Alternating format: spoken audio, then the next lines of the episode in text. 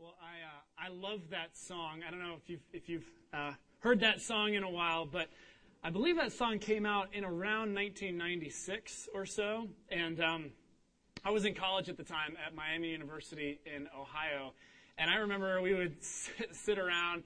Uh, night, you know, having a good time, and, and we'd be playing music, and that song would come on, and I would just sing out that song. You know, I, I was up here on the front row just having a blast singing away. But at that time in college, I remember thinking, man, if I had a million dollars, I'd be rich. I thought, if I had a hundred dollars, you know, like when you're in college, it's like, so a million, it was just this crazy number at the time. It's funny how 13 years changes so much. Now, living in Washington, D.C., and I think, if I had a million dollars, like that wouldn't even buy me a two bedroom place in Clarendon. You, you, know what I mean? Like, I mean, that's nothing. Um, well, it's funny because um, we're going to be talking about uh, finding financial peace today. And here's the really cool thing about what we're going to be talking about today. You don't need a million dollars to find financial peace. You might think that you do, but you actually don't because I don't know how many of us in this room are just going to happen upon a million dollars pretty soon, but it's probably not that many of us. So that's good news that we don't need that much money to achieve financial peace. Um, what we do need to find financial peace is actually found right here in the Bible. So what we're going to look at today is what does the Bible say about money and how to achieve financial peace. Now, I just want to put some of you guys at ease um, whenever we say what the Bible says about money, you can just sense in the room there's like tension. And everyone, you know, like a few people grabbed for their wallets. In first service, we had one guy ran straight out the back doors when I said Bible and money. He, I'm, I'm just kidding. He didn't really do that. But that's the feeling we get. And you guys are thinking, Okay, so something about financial peace, like he's going to work in the tithing thing. You know, we're going to talk about that, and you got to give, and all this stuff, and I'm going to walk out of here feeling guilty or condemned. You know, I just got, I want to put you totally at ease, okay? We're not talking about tithing today. We're not talking about giving. We're not, we're not going to talk about that at all, okay? So what I want everyone to do is just take a deep breath. Try this with me. okay? It's going to be okay. It's going to be okay. We're not going to deal with that subject. In fact, here's a little trivia for you. Just, you know, in case you were wondering, um, neither John nor I have any clue what anyone at Grace gives financially. We don't know how much you give. We don't know whether you give at all. We have no clue. It's kind of one of the founding principles of this church. In fact, there's only one person on staff who even has a clue, and that's the person who has to keep our finances. So, if I happen to make eye contact with you just now, uh, don't freak out. I, I, it wasn't like I wasn't trying to send you a message. You know, I have no idea. It's just coincidence. I'm just trying to make you feel loved. You know, here we are. So um, anyway, I do have to give you a warning though about this morning. And here's my warning. Okay, what we are going to learn today from the Bible about how to find financial peace. This is not going to be a particularly glamorous message. It's not going to be this like exciting, unbelievable, this is the next new thing, man. Oh, this is crazy. Wow, I never knew this. There's this special fund that you can put your money in and it's great. It's, it's not going to go like that today. Here's the warning for you. This, this actually could ver- be on the verge of kind of a little bit like, well, duh. Okay? I want you, I want you to know something, okay? That's okay. We are talking about timeless truth, okay, that comes straight from God's Word, the Bible. Look what Jesus says in John 8 32. He says, You will know the truth, and the truth will set you free. My hope and prayer this morning is that for some of us, even though this isn't going to be earth shattering, that the truth about what God teaches about finances is going to set some of us free this morning. That's my hope. But let's pray before we start. Father God, we just thank you for this morning. I pray for everyone here, uh, Lord, and uh, I just pray you'd help us to to uh, learn what you talk about money. And um, Father, uh, we'll come from all different places financially. Uh, many of us just hearing the word finances or money already we're, we're on edge. We're we're feeling overwhelmed, God, and I just pray, Lord, that you would just kind of calm us down, that you'd inspire us today, and that you'd give us hope and uh, and a game plan through your word. In Christ's name. Amen. All right. Before we look at what the Bible says about how to find financial peace, uh, the first thing I believe we have to do is we have to recognize what is just going on all the time in our culture today. Okay? Living in the United States of America in the year 2009, we have to realize that we're being bombarded with messages all the time. Okay? And there are two messages that just by just by waking up in the morning and just going about your day, you're getting nailed with this stuff. And we and it's again, this isn't gonna this isn't gonna totally surprise you, but you've got to be aware that it's happening and it impacts you. So I really want you. You may not like to fill in the blanks, you know, every week. I want you to do it this week because we got to remember these two. These are important. And I think following along will help you. So here's the first message that we're constantly hearing. It's this. You need it. You need it. Companies in America today spend billions and billions of dollars basically with the whole purpose of trying to convince you that you need whatever it is they're selling. That's the bottom line. Okay? That is essentially the entire purpose of a marketing department and of an advertising department, right? I mean, here's the company. They've come up with this great product they think is great or this service that they think is wonderful. And they say, okay, marketing, okay, advertising. You guys figure out how to make people realize that they need this thing. They can't live without it. They've got to go get this thing, right? I mean, that's the whole purpose for marketing and advertising. I'm a business guy. This stuff makes sense to me, okay? Now, if you're here this morning and you work in marketing or advertising, I'm not like I'm not saying you're an evil person or that the industry is bad because here's the reality, okay? Companies here make all kinds of products and services that we that are great for our lives that benefit us right and so if you're here today and you're one of those creative people and you're in marketing or advertising god bless you okay there's nothing wrong with that but here's the deal when you put all of those messages together not just one or two when you put all of those messages together there's this it's a pervasive mindset that takes over that we need this thing and let me tell you you might think, well, this isn't in- impacting me. Like I, I, see advertisements and I get all this stuff, but it, I just it doesn't affect me. Okay, you got to realize if this stuff didn't work, companies would just shut down all their advertising and their marketing campaigns. Right? They would just they would stop doing it. Why spend billions of dollars doing something that isn't isn't translating in anything? They've done their research and they know for a fact that this stuff works. Harvard University did a study. This is fascinating to me. They found out, I'm not going to give you a lot of statistics or numbers today, but I'll give you this one. Harvard University found that for every additional hour a week of television that we watch, for every additional hour a week of TV that we watch, we will spend an average of 200 additional dollars a year at the store. Every hour a week, we'll spend an additional $200 a year at the store. The reality is this stuff, it has an effect on us. You know, as I was putting this message together, what I realized was it started, finally, I had like a moment of clarity where I realized all this time, for all these years, why I cannot stand shopping. Is anyone out there you just can't stand, you just hate to shop? It just drives you crazy, okay? For me, like, the ultimate is the shopping mall.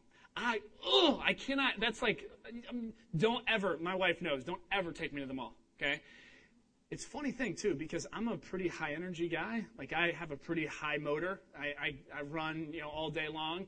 Uh, we will walk like if she can actually drag me to the mall for something. We will walk down to the mall, and I don't know what it is about like the front door of the mall, any entrance to the mall, anywhere you go in. You know, you guys know like Superman and the kryptonite thing. Okay, so I walk in, and it's unbelievable. I cross like the, the first doorway, and something happens to my body and I'm like, ah, and, and I just, I start hyperventilating, you know? And, you know, they put the chairs in the mall for guys like me. I, I'm, I'm like barely, I'm staggering, you know? I'm just trying to get down to a chair so I can, I can get myself back together. And I've never been able to fully understand what is it about the shopping mall and about the shopping experience that I just can't stand. What is it? And then I realized something thinking about this whole idea of companies convincing us that we need this, we need their stuff, right? The mall is like the prototypical example. You walk down and there's hundreds of stores and they're all basically selling the same kind of stuff, but they're trying to tell you that you need it. And so I'm walking down and I'm, I'm going and like I was, you guys got to understand, I was perfectly happy when I woke up that morning. I didn't need anything. I got dressed just fine. I was in a good mood, right? I walk in the mall. I'm like hyperventilating. I'm sweating. And as I walk down, I look and like, you know, there, there's the J. Crew store. And I'm realizing like, look at this, man. Look at this outfit. This is, this is ridiculous. Look what I'm wearing. You know, I mean, this is what happens, right? Don't you, you're like, oh, I'm so out of trend. You know, I, I gotta get the, the style thing. I gotta, and I'm walking down, I'm like, I'm so uncool, you know? Gosh, I need that stuff. I need that stuff. And then I, I continue down a little bit further, you know? And, and I see like some digital cameras in a display, and I'm like, man, our digital camera, that's so outdated, you know? Like, we can get like twice as many megapixels, and the screen's bigger, and it's faster, and like, we gotta get that. Like, I mean, our camera works just fine, but now I need this other one, right? And, and don't even get me started when we get to like the big screen TV area, okay? I mean, you guys know today's one of the greatest Sundays of the year. It's NFL football season, and I'm from Cincinnati, Ohio. Okay, die-hard Cincinnati Bengal fan. I know, I know.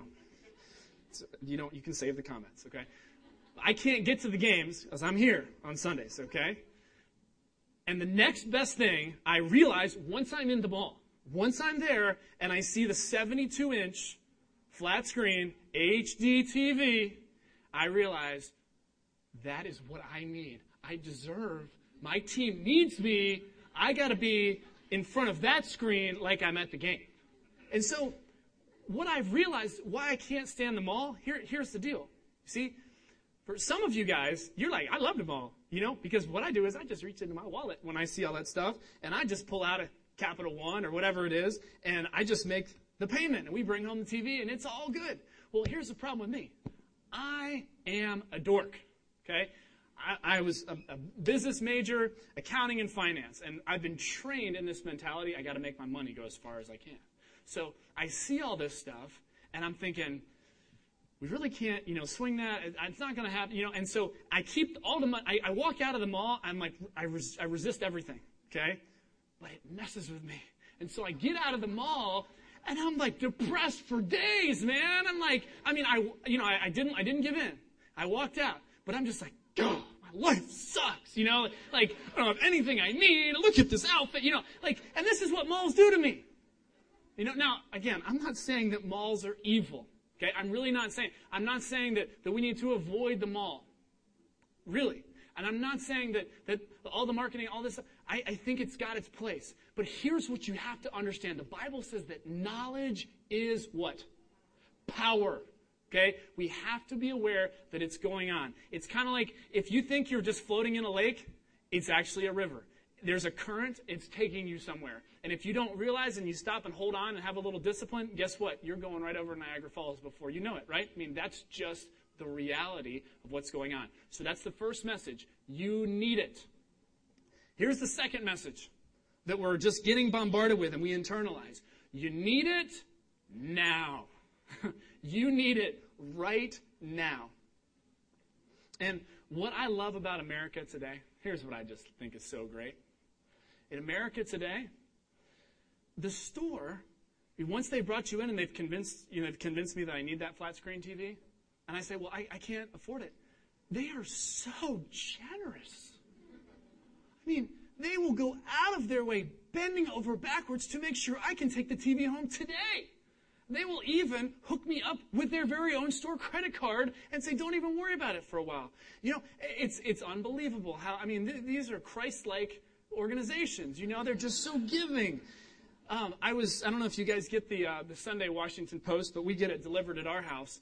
And, um, and I was flipping through, this was last weekend, Labor Day weekend, and I just, you know, there's so many of these. What's amazing to me is there's so many of these now that instead of just the advertisements coming in the Sunday edition, they actually just send all the ads on Saturday because it's so, you know, it's crazy. So anyway, I was flipping through and, and there's tons of stuff like this. So this is J.C. Penney and, uh, and they're doing like a big blowout furniture and mattress sale. This was, sorry, you can't, this is outdated. the sale's over. Okay. So just stay with me. Okay. It's just an example. Okay. Um, so they got like some beautiful couches here, and you know they're dialing in football season. Like they got the recliners. You know, they're like, "Come on, you got your football, get your recliner." Well, right here on the front, it says, and this is beautiful. You need it right now. You need it. This is great, and you can get it right now. Listen, no payments, no interest until January 1st, 2011. Then you open up this bad boy, and they got all, you can furnish your whole house, your dining room, your bedroom. You got everything you need right here. And again, right here at the top, in this big call out, it says no payments, no interest till January 1st, 2011. And then if you flip to the back, just in case you happen to miss it, we will help you out right here. No payments, no interest until January 1st, 2011. And this is just the way that companies operate today, right? I mean, we see this on just about every advertisement. There's some sort of special. Hey, don't worry about it. You can't afford it. Buy it now and pay for it later, right? That's just the mindset that we're in. 90 days, same as cash. What's so interesting about that is that financial expert uh, Dave Ramsey, the studies that he's done, he has found that those 90 days, same as cash type contracts, where you know you, you walk into the store and you don't have it there, but you can you can just pay later. Uh, 88% of those type of arrangements, 88% of them aren't paid off, and 88% of those things translate into payments at the end of whatever that time period was, starting at 24% interest on average. 24%. You see, it's no wonder that all these companies are offering promotions like this. This is actually the most profitable sector of many companies these days. Did you guys know that? What's incredible to me is if you go to a car dealership and you pay for a car and you pay for it in cash, you write a check, you just you pay for it right there. Okay? If you do that, the car company makes almost nothing. Like in a percentage term, their margin is basically zero. They make like maybe a hundred bucks or something on the car. It's crazy. Okay? But if you walk down to their financing department and you finance that thing, that is where they're making crazy amounts of money. And so companies love this. Part of their strategy is to try and get you to say, hey, you know, you just you can put it on the card, JC Penney card, it's all good. Buy it now, pay for it later. What's interesting then is what's happened to us as a generation is that this has become the norm for us, right? I mean, payments are just kind of built into this is what reality is like. Am I right? You're just going to have payments. I mean, if you want to have a car, you're going to have a car payment, right? If you're going to be able to furnish stuff and all that, like when you're moving and you get you start to move out on your own and do all that stuff, you're going to have a credit card payment. You're going to have student loan payments. You know, you're going to have these payments. You're going to have some debt. What's interesting is if we think about what happened with, say, two generations earlier with our grandparents. See, they made payments too, didn't they? But their payments looked a little different. Their payments kind of looked something a little bit more like this. And you might have heard stories, you might have been driven nuts by your parents or your grandparents telling you stories about how they had to save up and they didn't have this and they didn't have that. You know what I'm saying? And every month they would come along and they would take some money out of their paycheck and they would put it right into the piggy bank. And every month, as they were gearing up for their brand new couch that they wanted from J.C. Penney or that brand new car that they wanted or whatever it was, they would save and save, and every month they'd make a payment. Until finally, the day would come when they'd have enough and they'd go down to the store and they'd buy that thing, right? Here's the super cool thing about that for, for that generation. When they made their final payment, they got a brand new thing, whatever that thing was, right? The, if it was a car, they got the leather smell, and they were just driving, they were excited. They had a brand new thing that was going to last them for a long time. It's funny to think about us today. So we make payments, right? But we make payments in a whole different way. We've already got the thing, and so we're making payments. By the time we get to our last payment on that thing, we can't even find the thing. It's like in our basement somewhere, you know? Or we sold that thing on Craigslist like a year and a half ago. Or on eBay. You know, like, that was four versions ago. You know, we've upgraded, like we're, you know, okay, got the first product paid for, now we got three more versions to pay off. I mean, this is just kind of the way of, of thinking. And what I'm here to tell you is that whether you want to fully believe it or not, the reality is that we buy in. We internalize this idea. You need it. You need it right now. You deserve it. Go out and get it. Pay for it later. And when we do this, when we buy into this kind of wrong way of thinking, we completely miss the biblical truth the most important biblical principle I believe that God lay, lays out for us in the Bible is don't spend what you don't have. Okay? Don't spend what you don't have. Yes, you're hearing me right. I told you this wasn't going to be like sexy, okay? This is not. This is very boring in a sense. And, and I just have to clear something up for you guys. This is worth, worth saying. If you have a credit card and it has a $10,000 limit on it, you don't have that, okay? That's not what, you don't have that $10,000, okay? So when I say don't spend what you don't have, I'm not talking about like, oh, but I got my 10,000 limit. No, no, no. You don't have that. Visa has that, okay? That's theirs. That's not yours, okay? I want to give you uh, a Bible verse, Proverbs 21:5. For me, this is my life verse when it comes to finances. If I had to encourage you to memorize one verse of scripture that I think would be would serve you the best financially, this would be the one that I would pick for you. It says, "Good planning and hard work lead to prosperity, but hasty shortcuts lead to poverty." What this uh, verse illustrates for me is there are essentially two options before us when we think about how can how can I kind of better my life a little bit? How can I increase my standard of living? Okay? One thing we have in common is no matter where we are in life, we all want to do better. Right? We all want to we all just want to get a little bit more, we want to do a little bit better, and that's totally fine. It's kind of the way we're wired. So there's basically two ways to get there. Either the way of good planning and hard work or the way of the hasty shortcut. And I would be willing to say that this is the good planning and the hard work way. And this, no payments, no interest till 2011, or this little guy right here, just a little simple swipe that you can do, this is kind of the way of the hasty shortcut. You see, one is very fast. They can make this happen for you. They can process this. You can get your leather couch like in what, 10 minutes right? One is fast. Oh man, one is so slow. One brings peace. One brings woe. I mean, and you're here this morning, and if you're like me, you can think of a whoa moment where you're just like, what was I thinking? Where even is that thing anymore that I'm still paying for, right? So, um, I got to tell you, this verse, um, it's extremely personal, personal to me. Good planning and hard work lead to prosperity, but hasty shortcuts lead to poverty. Um, I, you guys, I'm like a hasty shortcut junkie. I gotta just confess. I, and, and I think I'm kind of a poster child for this generation a little bit because I know in the back of my mind, yeah, you can save up and invest and be disciplined and, you know, you put your money into the market and over time it'll do okay and you'll have enough. But come on. This is 2009. We're looking for new and creative and fun. And that's me, right? I'm like, I'm out there and I'm looking at those infomercials, you know, and I'm, I'm looking for what's the next thing? What's the new thing? What can help me beat the market? What can help me get ahead faster? What can help me build my portfolio better? Right? And we're looking at all this stuff. You guys know something?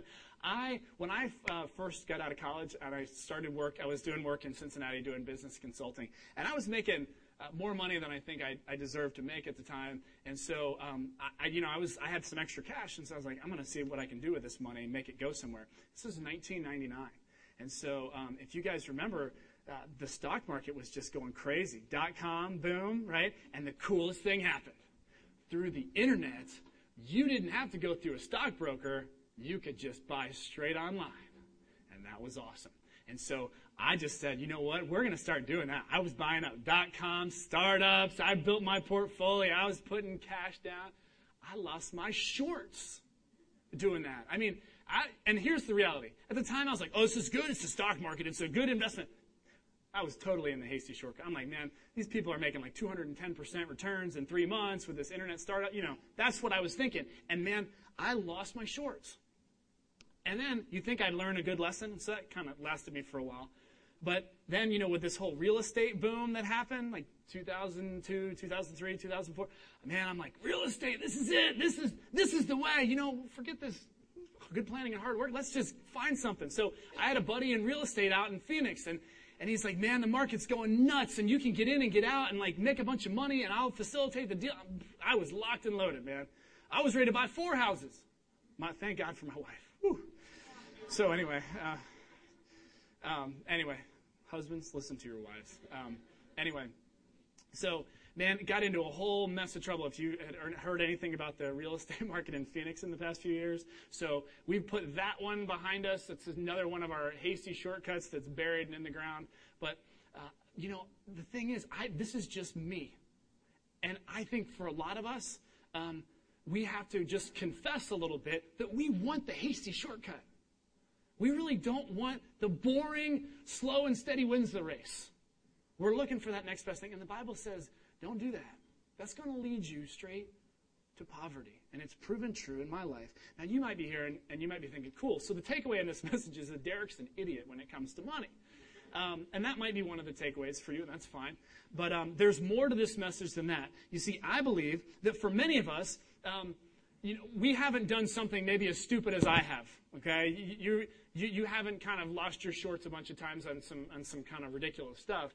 But maybe your hasty shortcut has just been something that is a little smaller and a little easier and a little bit more subtle because it's just it just takes a little swipe you know it's just so easy and soon you're just going to be able to wave it you know you won't even need to swipe it and what happens to us i think a lot of times is that that, that just becomes that just becomes the way that we operate if we, if we feel like we need something now we just go out and get it and what you might find is that over time, now you're saddled with a bunch of debt because it was much easier to just kind of take the shortcut, not save up for it. Let's just, let's just get it now. I'm here to tell you this morning that if you are here and you are in debt, it is not God's will for you to stay that way. And so, what we're going to talk about here in a little bit is, is how we are going to get through that. So if you're here and you're like, man, I am up to my eyeballs in debt, I don't even know where to get started, just hang tight for a second. We're going to get to a plan for that. But uh, what I want to say about debt is, is found in Proverbs 22 7. God is very clear about this. He says, The rich rule over the poor, and the borrower is slave to the lender. Here's the reality when you borrow money from someone, when you owe somebody money, they have power over you. Now, it might be an arm's length. It might be, you know, it might be some organization that's thousands of miles away. You might be making all your payments and you're thinking, what's the big deal? I actually had a, a, a buddy in college when I was uh, living in a fraternity in, at uh, Miami University.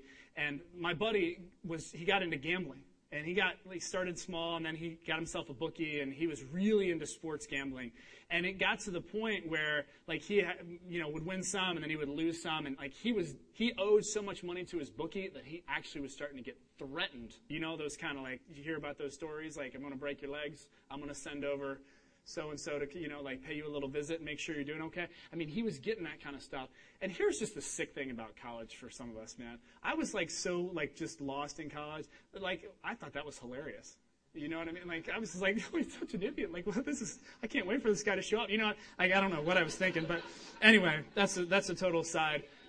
You, the reality is the, the lender always has power over you. They always have control over you. And you might be hearing you saying, I don't need, I don't have a bookie calling me. I don't have someone like about to take my house or my car. Maybe some of you, you've experienced that. But maybe for a lot of you, you're like, I can manage this stuff. Okay. It's not a big deal. It's a couple payments. I pay it every month. Okay? What's the big deal? Well, here's what I think God is trying to communicate to us and why he's so clear. The borrower is slave to the lender. You see, what it does, even if we can manage it, is debt impacts our ability to serve God. Okay, let me say that again. It impacts our ability to serve God. It doesn't impact our willingness to serve God, it's our ability.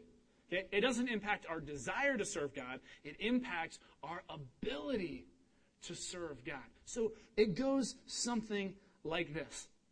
Maybe you've been coming to Grace for a little while, and as you've been coming, you've started to hear about some of the cool stuff that, that goes on here and some of the, the things that we're, we're doing from a missions perspective. And so, you know, maybe you heard, you've heard about this carpenter shelter thing and the serving breakfast, and, and you, thought, man, that's a, that's a cool thing. Or maybe you heard about Mexico and, and wanting to support that cause. Or maybe at work, your workplace, you had a coworker who said, I'm doing an AIDS walk or a cancer bike race, or, you know, and what happens?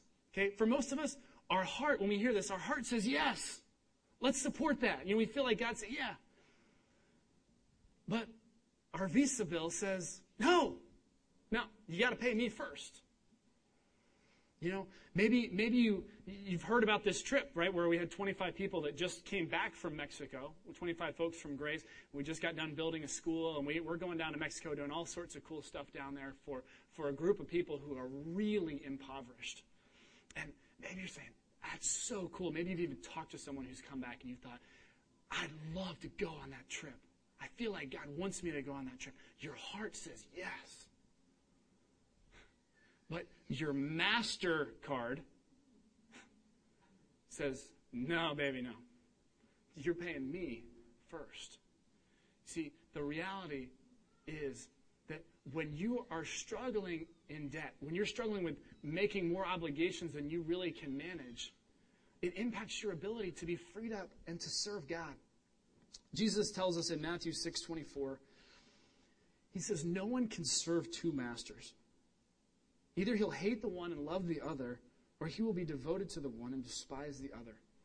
You can't serve both God and money."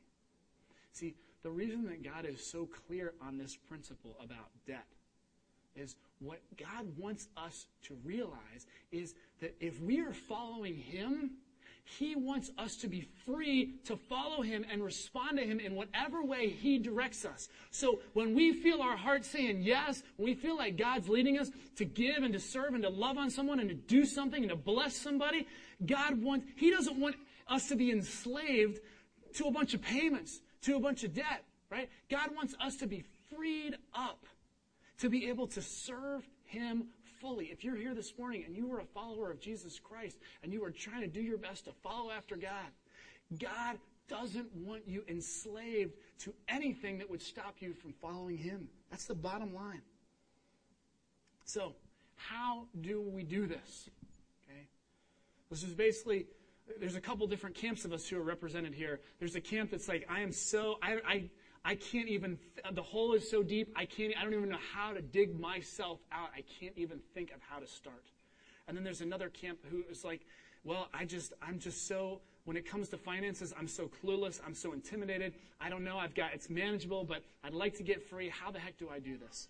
Well, I think the game plan is found right here in Proverbs, Proverbs 21 5. It says, good planning and hard work lead to prosperity but hasty shortcuts lead to poverty. I believe there's two basic things that the Bible teaches us. There's two basic ways for us to achieve financial peace, and they're found right here in Proverbs 21:5. And I'll give you a little hint. One of those isn't hasty shortcuts. Okay? There's two things, and here they are. For us to achieve financial peace, what God tells us through His Word is we need a good plan and hard work. And that's just the reality. I wish I could stand here and tell you that we've got this super quick fix. It's going to be awesome. We'll do it in three days and it'll be, you'll be good to go. It doesn't work like that. Good planning and hard work. So make a plan and work your plan. Now, many of you are thinking, okay, great. All right, I've tried to do the plan before. When it comes to finances, I've gotten to the point where I've realized I need to put together that dreaded B word. You know what that word is? Budget. Yeah, it's, just ter- it's a terrible word right? I got to put together the budget, and I've tried the budget, and you know I put it together for a month, and then it, we blew the budget out of the water, and the budget doesn't work, and we never stick to the budget, and we fight about the budget. It doesn't work. The budget is terrible, and it just stresses me out or stresses us out, right? I mean, we've tried to execute a plan, we've tried to work the plan. So what's any different from this message? Like, what are you going to do to to help? Okay, well. I am so excited to be sharing with you this morning a tool that, uh, that we stumbled on here at Grace uh, about a year ago. And if you're familiar with a guy named Dave Ramsey, uh, he is uh, he's a teacher of personal finance, and um, he's also a Christian. And he put together the basic biblical principles that will help you achieve financial peace. And so um, it was actually a couple right here at Grace that came to me uh, about a year ago, or maybe a little less, and they were so excited because they had they had stumbled upon this thing called Financial Peace University, and they were crazy in debt, and they were working their way through it. It changed their life, changed their marriage, and so they introduced it to me, and we started. John and I started taking a look at the materials, and we actually pulled together a pilot uh, a pilot group. We had about 16 people that went through the class. Some of them are nodding their heads at me right now, and um, and we went through this thing together. And here's what makes the difference. Okay, you know that if you've ever tried to do this and you've gotten discouraged and failed, it's because somewhere in there it's like man, this is just hard, and it's hard to stick with it, and it's hard to understand. Well, here's the thing. This is what this, this course brings. It's a 13 week course, and you do it in small groups. And you listen to the teachings of this guy, Dave Ramsey, who is just a brilliant teacher, and he boils down financial concepts in ways you really understand and, and find very humorous. It's, it's an incredible course. But then, once you're like making your plan and you're using some of the tools and the templates that he gives you, and you start to get discouraged, you're in a small group setting. So what happens is everyone like has these venting sessions like, oh, this is hard. I blew my budget out of the water. Like, oh, this is terrible. How did you do? And, you know, we're all screaming and yelling and it's getting frustrated. But, but because we're all there, you know, misery loves company. So we're kind of, you, you work through it and you push through that point of failure and you start to achieve success. You guys, this is so cool. So the 10 households that were represented in this pilot group, okay, we came in with with debt. We came in with all kinds of stuff, and no one really had a, you know, I mean, some of us had, thought we had a clue what we were doing financially, but, you know, we were just kind of doing our best. Well, we brought in a bunch of stuff, and what we found through the, through the three months of the course is that the 10 households we had represented decreased debt by a total of $10,000 over three months and increased savings by $12,000. And I'm not, you know, this was just an average sampling from Grace Community Church. Nothing special, no big salaries, nothing like that. Absolutely fantastic. And so um, we are uh, offering this course uh, to everyone here at Grace who would like to take a shot at it. It's 13 weeks long. It kicks off not this Thursday night, but the following Thursday night. And um, before we, we uh, dismiss you guys, and, and if you want to sign up, you can do that in the back. Before we do that, I want to ask uh, Dennis and Nancy. Where are, where are you sitting this service? Okay, Dennis and Nancy. They're the, the two that brought it um, brought it to to our attention, and their story is super cool. And so I've asked them to come up and just share just very briefly about um, their testimony. So if you give them a, a warm welcome, that'd be great.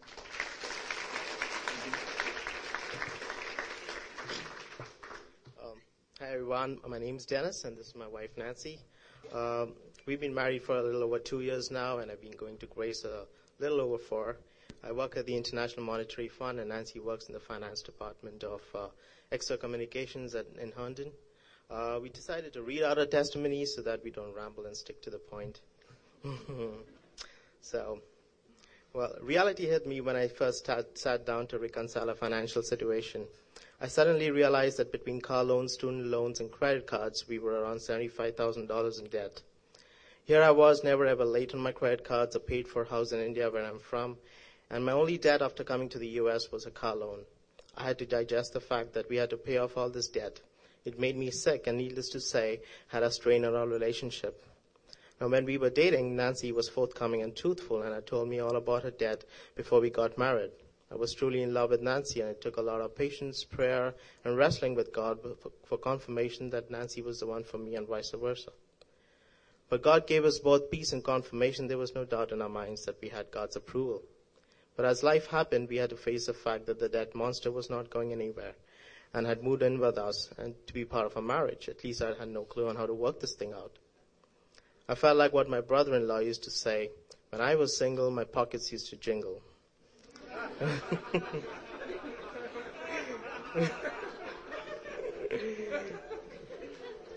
now, now, Nancy had been talking to me about this guy called Dave Ramsey, some financial guy who seemed to have the key to success.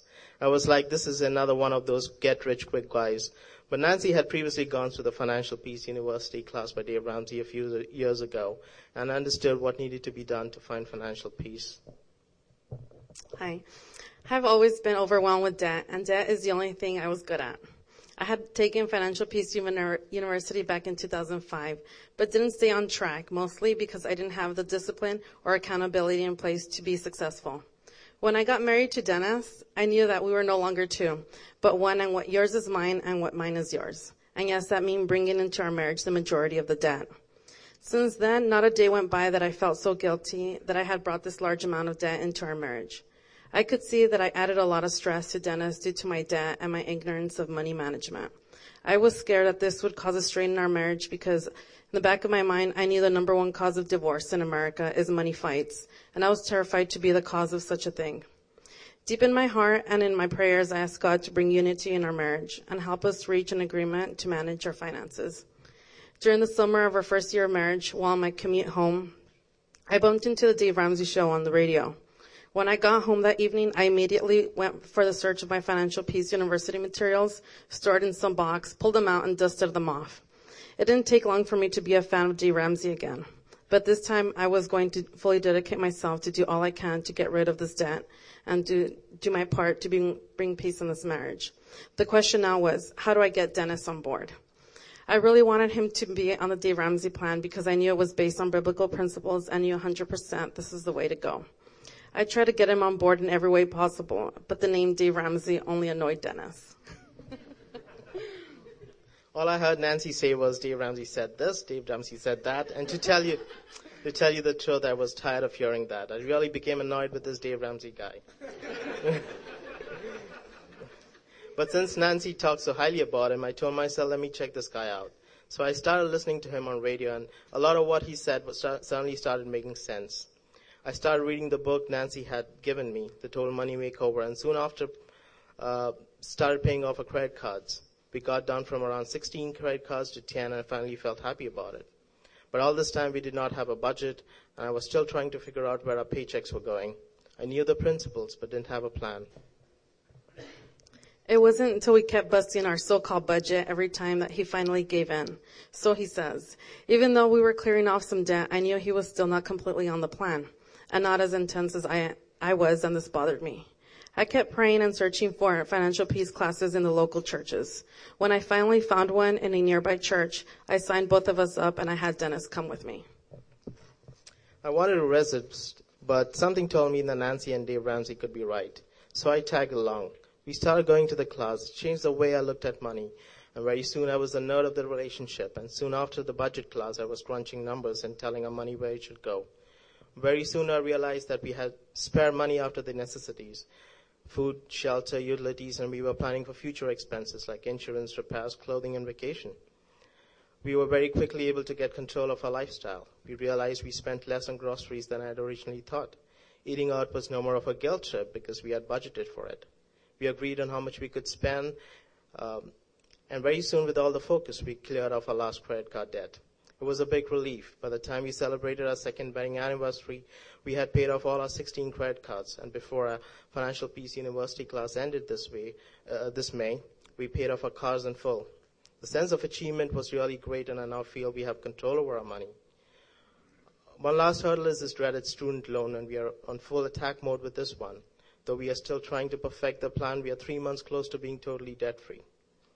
Hopefully, by this time next year, we will have saved up considerably for a, a down payment on a house. This has really changed our lives, and we no longer fight over money. Every month, we do our budget, agree on plans, and follow what's on paper and on purpose. We hope to continue getting better at it and save a ton and give a ton. I thank God and Nancy for guiding and encouraging me. I now feel the same passion like Nancy to tell this to everyone, especially in a culture where being in debt is a norm and an acceptable way of life. The only regret I have is not to have started sooner. What can I say? I don't know what it feels like to be debt free yet, but I will soon. I first want to thank God for introducing his principles on a guy like Dave Ramsey and sharing it with America. I'm so glad to have these tools available to strengthen our marriage and change our family tree. I am so pumped to let the whole world know that there is hope. So be focused, be accountable, and be debt free. All I want to say is that it's possible, and two years back I would have never imagined that this was. Um, I strongly encourage you to go to the class. It's not a microwave plan, it's more like a crock pot, it's a slow cooker. So uh, it requires a lot of discipline and uh, sacrifice, and I certainly feel that it's possible. So we'll be at the back of the, uh, the resources table, and you can just come over and ask us questions if you need. Thank you, guys. Appreciate that.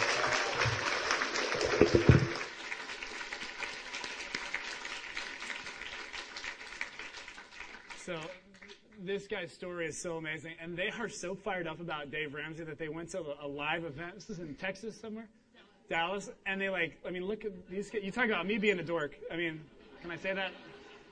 Um, anyway, that's beautiful. So thank you guys. They will be in the in the back at that back table. We're doing a big sign up. So thank you guys. We appreciate that very much.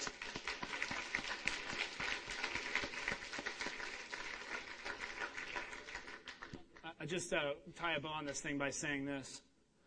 Um, Dennis said something in his testimony. He said, "You know, my only regret is that I didn't learn these principles sooner."